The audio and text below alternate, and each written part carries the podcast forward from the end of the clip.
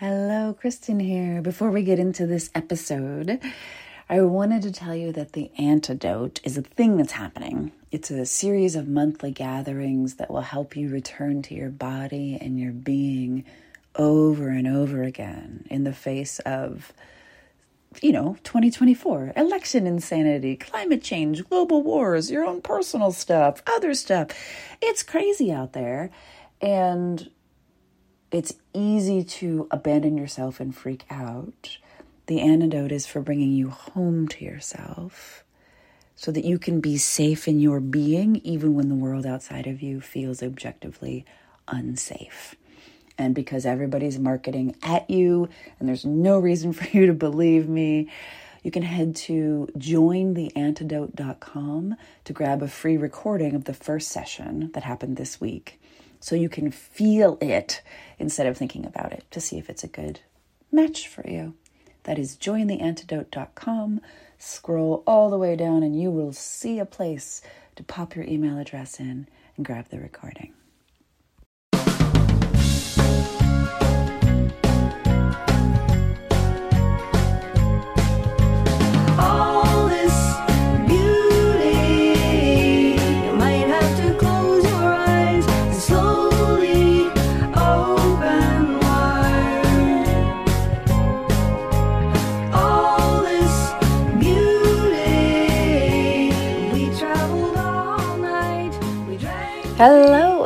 Welcome to this episode of That's What She Said.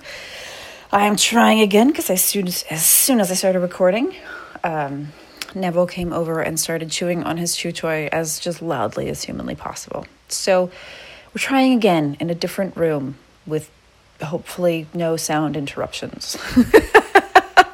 okay, so what I want to talk about today is intimacy. And before you're like, oh my God, I do not want to talk about sex anymore. I get it, and we are not talking about sex at all. This is a no pitch, no big deal. Um, I want to talk about this in a really deep way, and I want you to let your guard down so you aren't like just waiting for. Um, and then I tell you about a program or like there, there, there isn't. Um, and sometimes that's very necessary. That's what keeps the podcast going. Um, and sometimes I don't want you to feel like, oh God, there's always something. Uh, no, there isn't. I am going to say that if you enjoy this, you can tip at kristenkalp.com slash podcast. And five bucks is a really fucking great way to let me know that you appreciate this. And that's it. That's the big pitch. So, intimacy and the case for it. Here it is. Intimacy is vulnerable, of course, and countercultural, deeply intuitive, and so, so risky. I would argue that it's being stamped out of our minds and our hearts and our culture via pseudo intimacy in social media and through ads and marketing and the news, right? It seems like everywhere, everything and every product point to intimacy. Like our Starbucks will help our love life, our meal delivery service will make us feel more connected as a family, our KY will help us have better sex. That in every aspect of our lives, it's not okay to simply be with a person or be with an experience. You also need this optimum product to experience intimacy. And very few of those products, in fact, probably none of them, are capable of giving you what you seek. As humans, we are allegedly more connected than ever via our devices, but that connection is often whittled down to photos of sandwiches and lunches and cute dogs and hating the same political candidates, not about noticing the tilt of our hearts toward the same distant moon. That's why I wanted to talk about intimacy that goes far beyond the sexual, that's actually a very narrow definition of intimacy, to encompass the deeply connected experience of humans being alive in tight emotional spaces. I argue that we can all use more intimacy in our lives. If you're like, what the hell would that look or feel like? And what should we look out for? And how would we begin to cultivate that? It's like I knew. That's it's like that's this whole podcast. so first, a poem and then the tangibles. And in case you're like, oh, sharing poems seems so easy for her. No, no, it's not. It's terrifying. Just for the record. Okay, here we go. Intimacy looks like walking into the middle of a room and stripping to the bone, knowing it is not entirely safe, dancing and dancing and dancing anyway. She is the particular frequency you cannot hear by accident only by turning over stones and logs and hearts for all your life. And even then, intimacy does not owe you anything, least of all forever, and makes herself known in pockets of light. Within, without, your heart is a goddamn meadow. Intimacy allows for the give and take, not only the one or the other, and makes room for growth even as she accepts everything you already are, have been, will be. Intimacy knows nothing of systems and strategy, only what works for you in this moment and this reality. Intimacy will shred you alive and stand over you, barely breathing, as she shows you how little is necessary to truly live.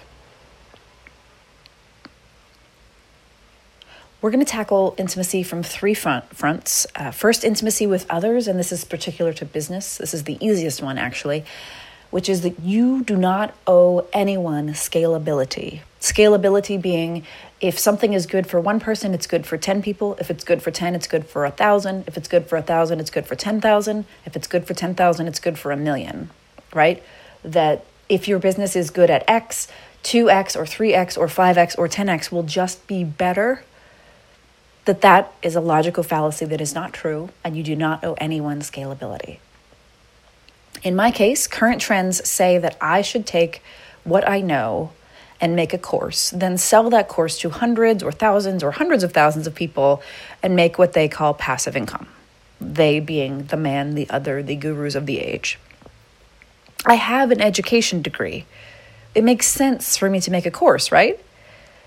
Except that breathing the same air together in a workshop or being together on a one on one call with a person can't possibly be the same as trying to connect deeply with thousands of people who are simultaneously paying you to teach them X.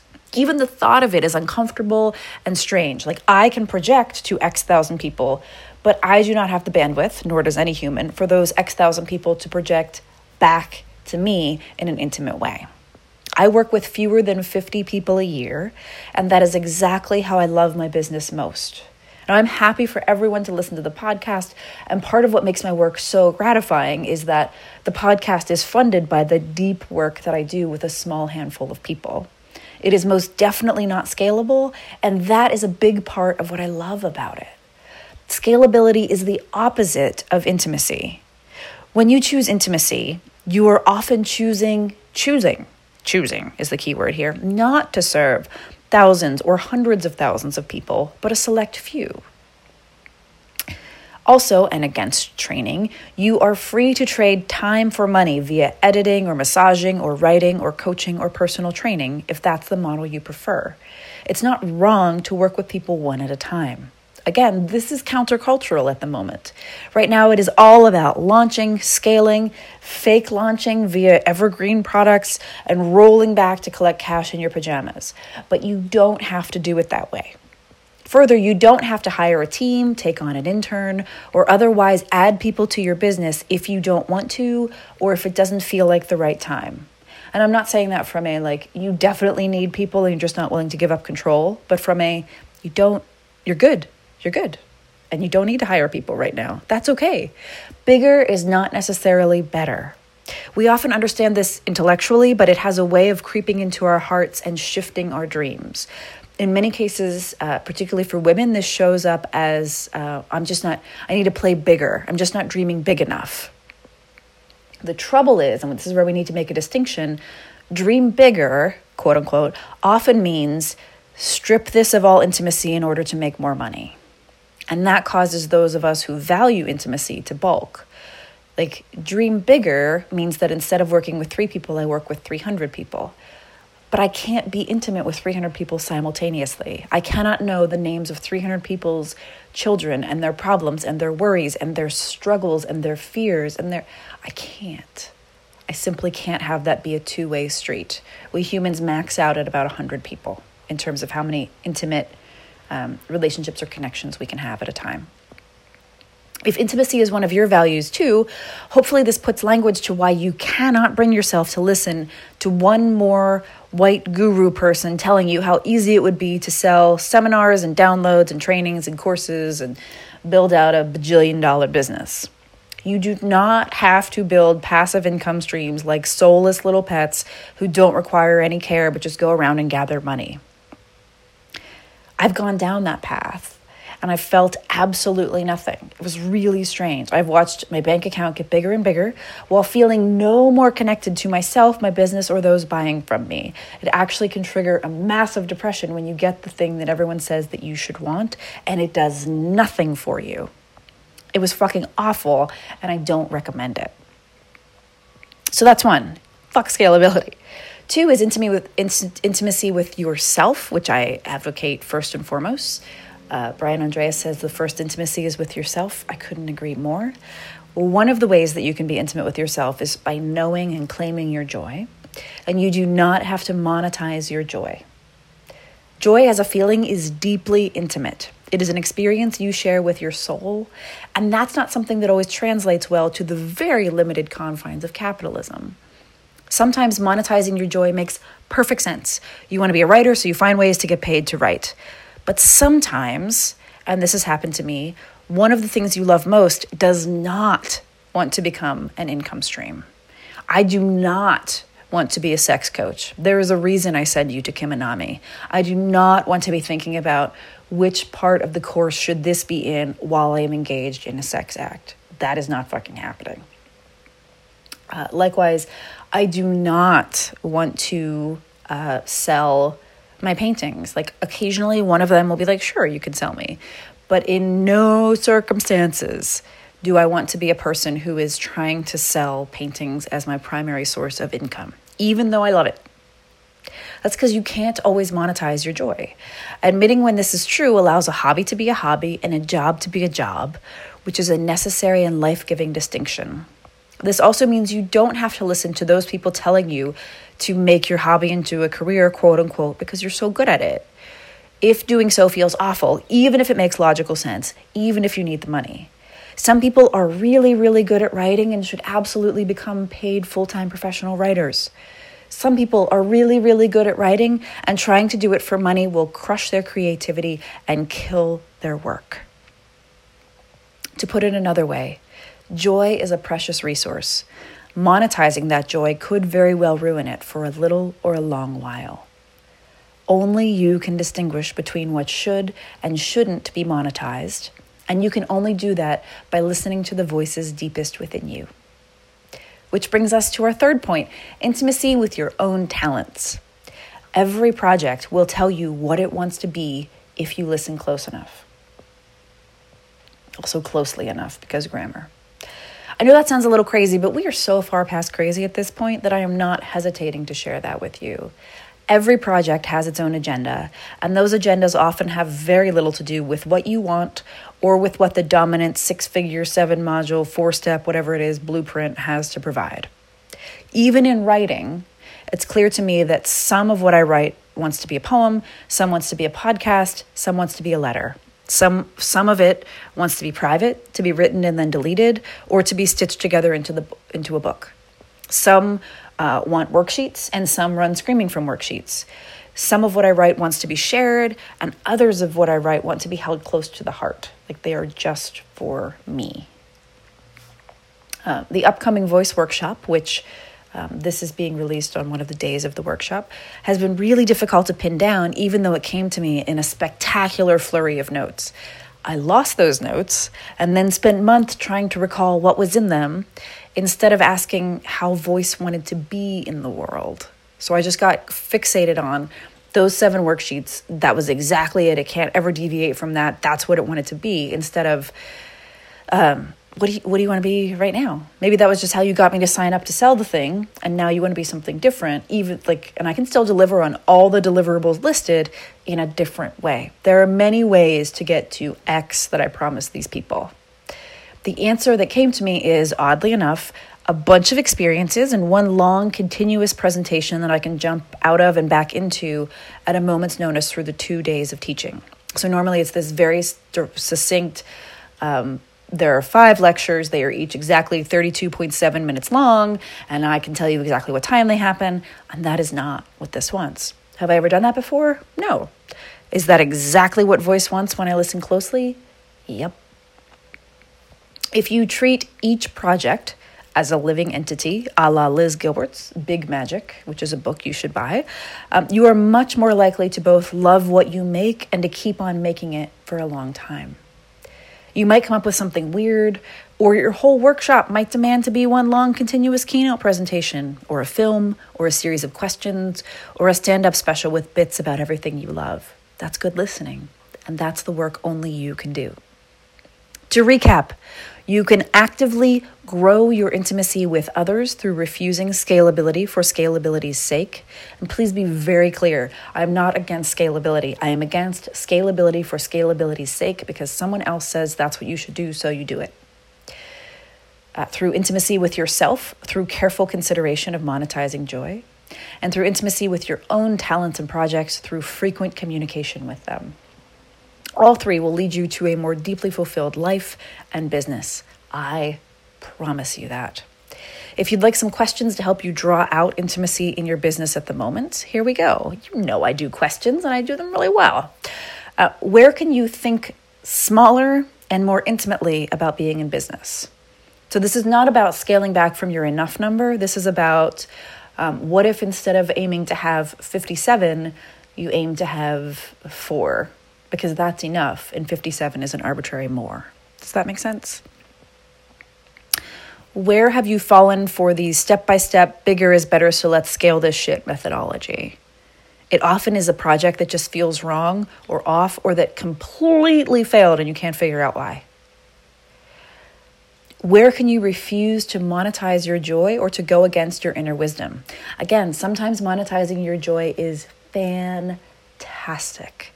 And sometimes it goes against everything in your body, everything in your soul, everything within you.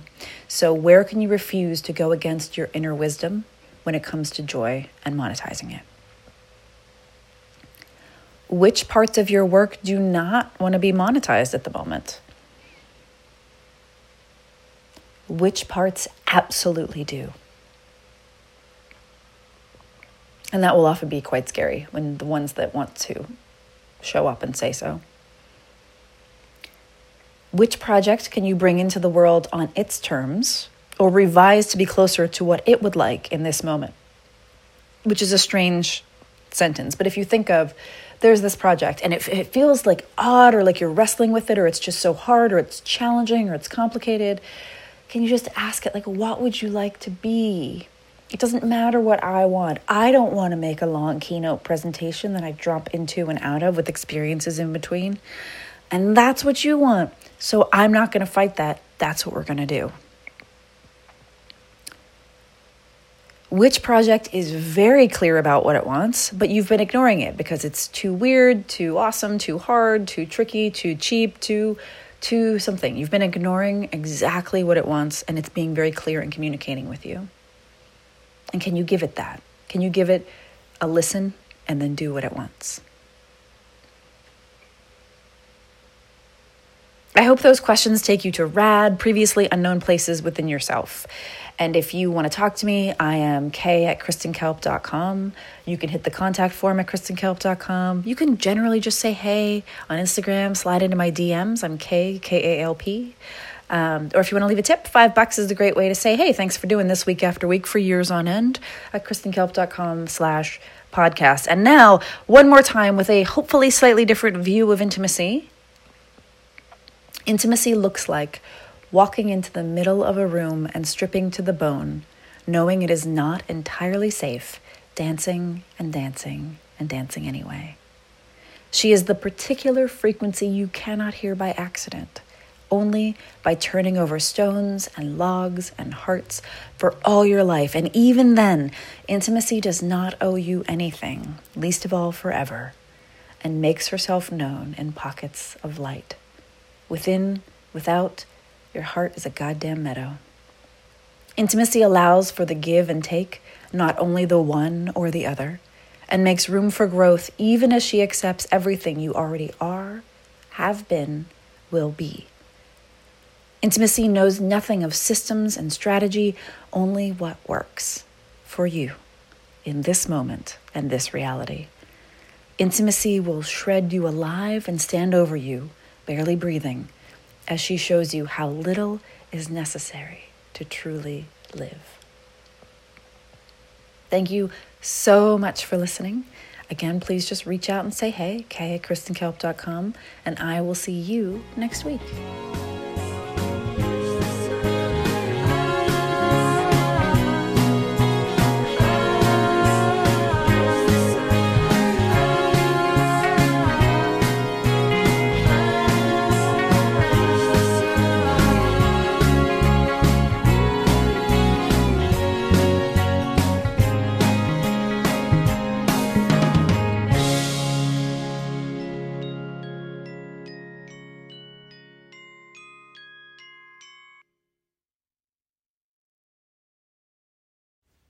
Thank you for listening. One more time, The Antidote is a series of monthly gatherings to help you come back to your body, your being, and your breath when it's most likely that you'll self abandon. The antidote is the antidote to trying to do everything all alone, all by yourself, while you grow more stressed and you're generally freaking out and telling everyone you're fine, while quietly or not so quietly, scream sobbing in a private place between tasks. Let's not do that. Let's try something different. This is a really simple format, one gathering a month on the first Tuesday of the month until the 2024 election. So we're practicing the skills that we will need in November now and we're getting really comfortable with body, breath, and being now. And that's available to you at jointheantidote.com. There's a free recording. You can sign up, you can get more details. Enjoy, enjoy, enjoy.